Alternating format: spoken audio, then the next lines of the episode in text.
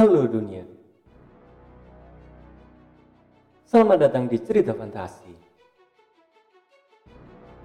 Sebuah channel podcast yang akan mengantarkanmu ke dalam cerita-cerita fiksi yang penuh fantasi, keseruan, dan keajaiban. So, dengarkan, resapi, imajinasikan. Imajinasikan.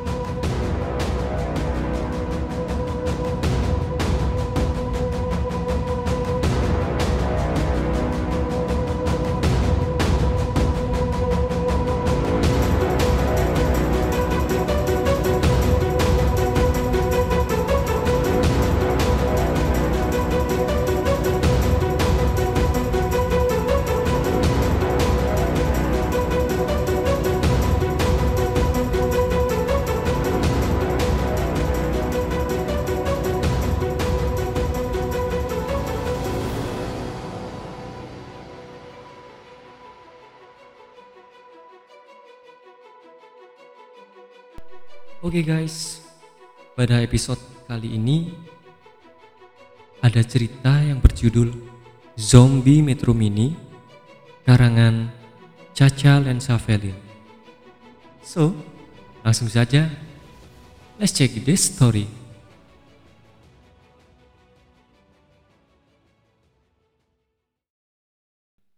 Langit masih terlihat gelap. Matahari belum memancarkan sinarnya di pagi ini. Sudah dua bulan aku liburan semester dan sudah waktunya untuk kembali melanjutkan kuliah. Tepatnya pukul 5 pagi aku berangkat dari rumah ke kampus. Hari ini aku sengaja bersiap-siap lebih awal dari biasanya karena aku tidak mau datang terlambat lagi ke kampus. Butuh waktu dua jam lebih agar aku bisa sampai di kampus. Aku harus menuju tempat itu dengan sekali naik angkot, lalu disambung lagi dengan bus metro mini, dan kemudian naik kereta hingga akhirnya naik bus kampus menuju kampus. Pagi ini dengan mengenakan kaos merah, celana jeans panjang, dengan tas selempang berwarna abu-abu, aku berjalan seorang diri. Saat aku turun dari angkot, lalu naik bus metro mini untuk melanjutkan perjalanan seperti biasanya, seperti ada yang berbeda. Ya mungkin terlalu pagi sehingga semua terlihat gelap. Ditambah lampu dalam bus ini tidak dinyalakan sehingga aku tidak dapat melihat jelas orang-orang yang ada di dalam bus ini. Tapi aku masih bisa memperhatikan tingkah laku dan ekspresi wajah mereka.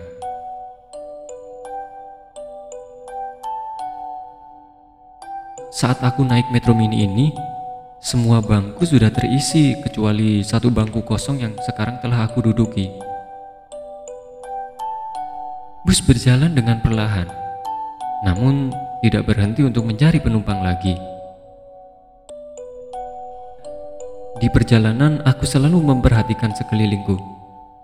Tak ada suara orang yang bercakap-cakap, tak ada orang yang memperhatikan ke arah jalan atau mengotak-atik HP. Semua terasa diam dan tak bergerak. Bahkan sang sopir dan keneknya pun tidak berkata sepatah kata pun. Semua penumpang terlihat duduk dengan kepala tertunduk tanpa memegang apa pun di tangannya. Sang kenek itu menghampiriku dan membunyikan koin di tangannya, lalu aku langsung membayar ongkos kepada kenek itu. Aku mulai memperhatikan kembali sekelilingku. Mungkinkah mereka masih mengantuk sehingga terlihat tak berdaya atau mereka semua terlihat seperti zombie?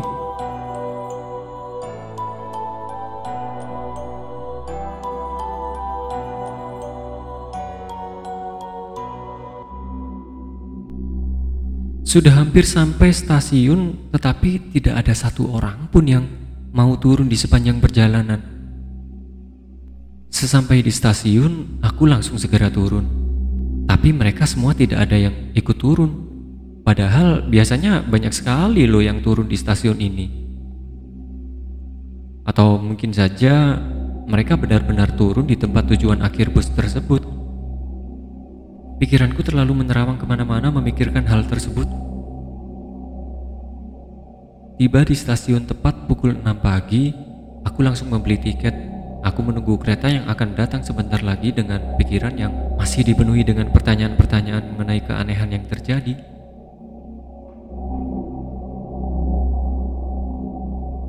Besoknya, aku ingin memastikan apakah hari ini akan sama dengan hari kemarin. Apakah aku akan mengalami kejadian yang sama persis di Metro Mini? Singkat cerita, saat aku menaiki metro mini tersebut, ternyata hanya ada satu buah kursi yang kosong. Letaknya paling belakang di pojok kanan. Hari ini tidak berbeda jauh dengan hari kemarin. Namun yang berbeda yaitu aku mendengar begitu banyak suara bahkan mereka semua tidak ada yang diam. Mulut mereka semua berbicara tanpa berhenti sejenak untuk menghela nafas. Namun aku sama sekali tidak mengerti apa yang sedang dibicarakan. Bahasa mereka terlalu cepat dan berantakan. Sungguh benar-benar aneh dan membuatku merasa pusing sehingga aku mengambil headset untuk mendengarkan musik dari HP.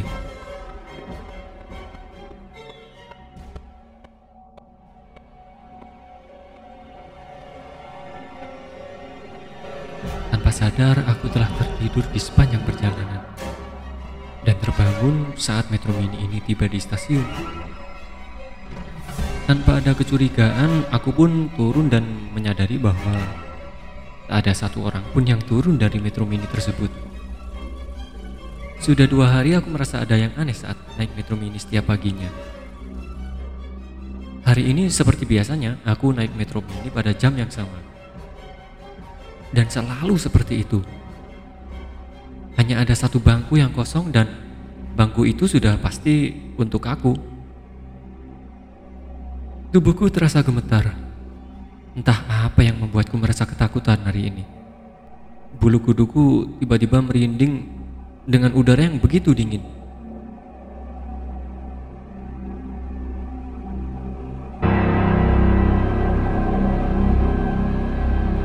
Aku memperhatikan sejenak penumpang lain, tidak ada yang aneh. Mereka semua tidak terdiam membisu dan mereka semua tidak banyak bicara. Ada beberapa orang yang tidur, ada seorang perempuan yang sedang mengobrol dengan teman laki-lakinya, ada yang sedang menelpon, ada lagi yang sedang bermain HP, dan setiap mereka memiliki kegiatan yang berbeda-beda. Mungkin hari ini telah menjadi normal atau mungkin lebih aneh dari kemarin-kemarin. Tak sengaja, saat aku ingin mengambil uang dalam tasku, tanganku tersentuh orang yang ada di sampingku. Aku begitu kaget karena aku merasakan tubuhnya begitu dingin seperti es. Rasanya aku seperti baru saja memegang es batu di dalam kulkas. Saat aku mulai berpikir yang macam-macam tentang mereka, tiba-tiba terdengar sebuah bunyi seperti ada benda yang jatuh dan saat aku melihat, ternyata itu adalah sebuah bola besar seperti bola pingpong berwarna putih. Namun ada bulatan hitam dan bola itu seperti sebuah mata dengan urat-uratnya yang terlihat berwarna merah. Aku meyakinkan diriku bahwa aku hanya berhalusinasi. Orang itu lalu mengambil bola itu dan dia memasangkannya ke dalam matanya.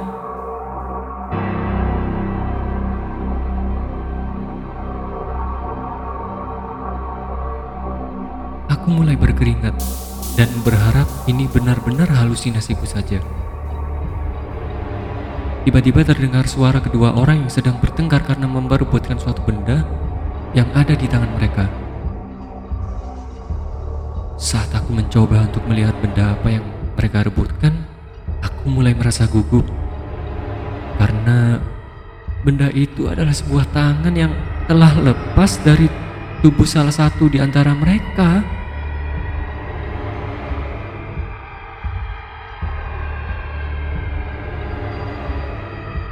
Mereka tidak terlihat seperti bertengkar, melainkan seperti sedang bermain dengan saling menukar-nukar tangan mereka. Tubuhku semakin tidak dapat bergerak. Rasanya semua sarafku tiba-tiba berhenti. Sejenak aku menelan ludah untuk menahan ketakutan di dalam diriku.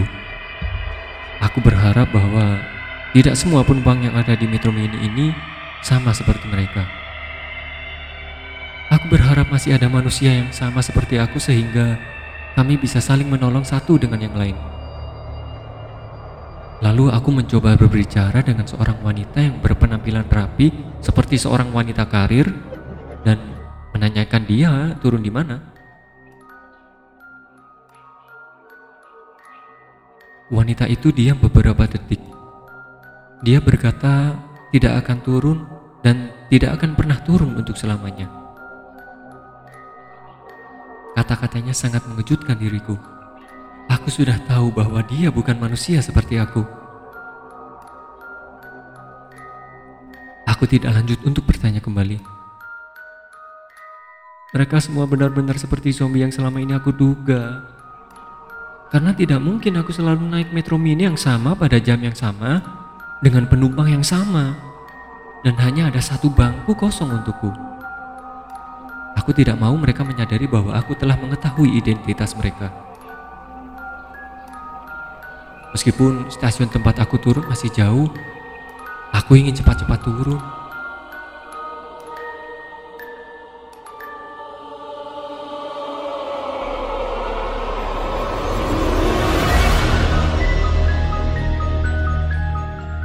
Saat aku sudah berdiri di depan pintu untuk segera turun, tiba-tiba Mata mereka semua tertuju padaku. Wajah mereka yang pucat menatapku dengan sangat dingin dan sepertinya ingin melarangku turun.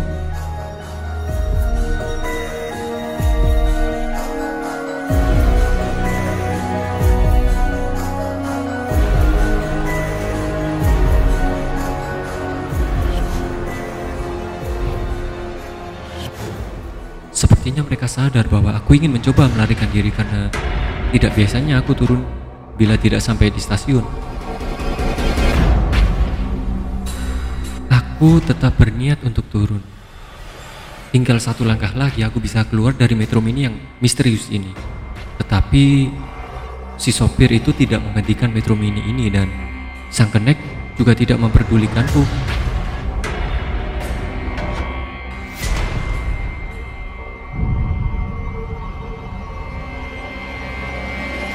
Aku mulai tidak berkutik. Jantungku semakin berdegup sangat kencang. Nafasku terengah-engah. Saat aku ingin melompat keluar dari metro mini ini, namun tubuhku terasa sangat kaku dan tidak bisa digerakkan. Tapi aku terus berusaha menggerakkan kakiku agar aku bisa melompat meskipun bis ini sedang berjalan. Tubuhku sudah benar-benar berkeringat. Mataku basah karena menahan air mata yang akan jatuh.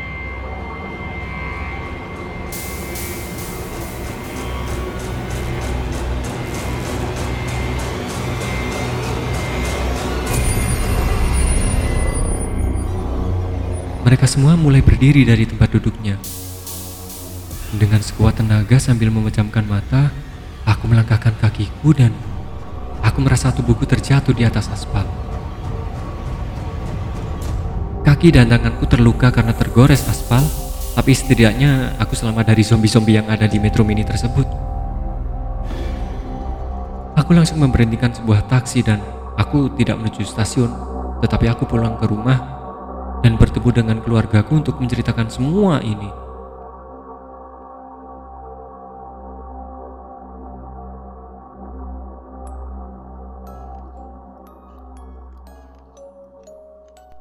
Setelah hari itu berlalu, aku tidak ke kampus selama seminggu karena badanku masih terasa sakit dan masih trauma kan kejadian itu.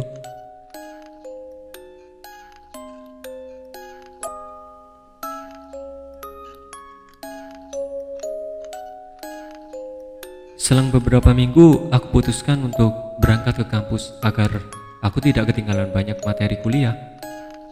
Sejak kejadian itu, aku sudah tidak lagi berangkat sepagi waktu itu. Aku berangkat satu jam lebih lama dari biasanya, dan aku sudah tidak lagi mengalami kejadian yang aneh di Metro Mini. Aku pun tidak ingin mencari tahu apa yang menjadi penyebab kematian semua penumpang yang ada di Metro Mini misterius itu. Namun, banyak orang yang mengatakan bahwa dua minggu yang lalu ada sebuah Metro Mini yang meledak tanpa tahu sebabnya. Pada jam 5 lewat di pagi hari dan seisi penumpangnya tewas terpanggang. Mendengar cerita itu, aku semakin dihantui pikiran-pikiran tentang kejadian waktu itu. Tapi aku berusaha untuk melupakan kejadian itu dan menjalani hidupku dengan normal.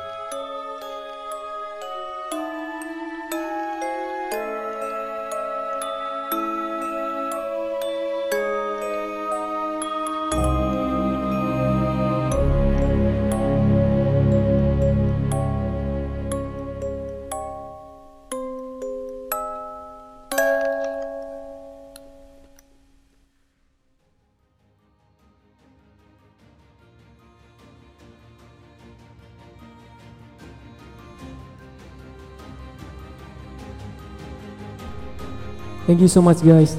Terima kasih telah meluangkan waktumu di podcast Cerita Fantasi. Nantikan episode dan cerita-cerita seru lainnya yang tentu tak kalah menarik. Akhir kata, sampai jumpa and see you next time.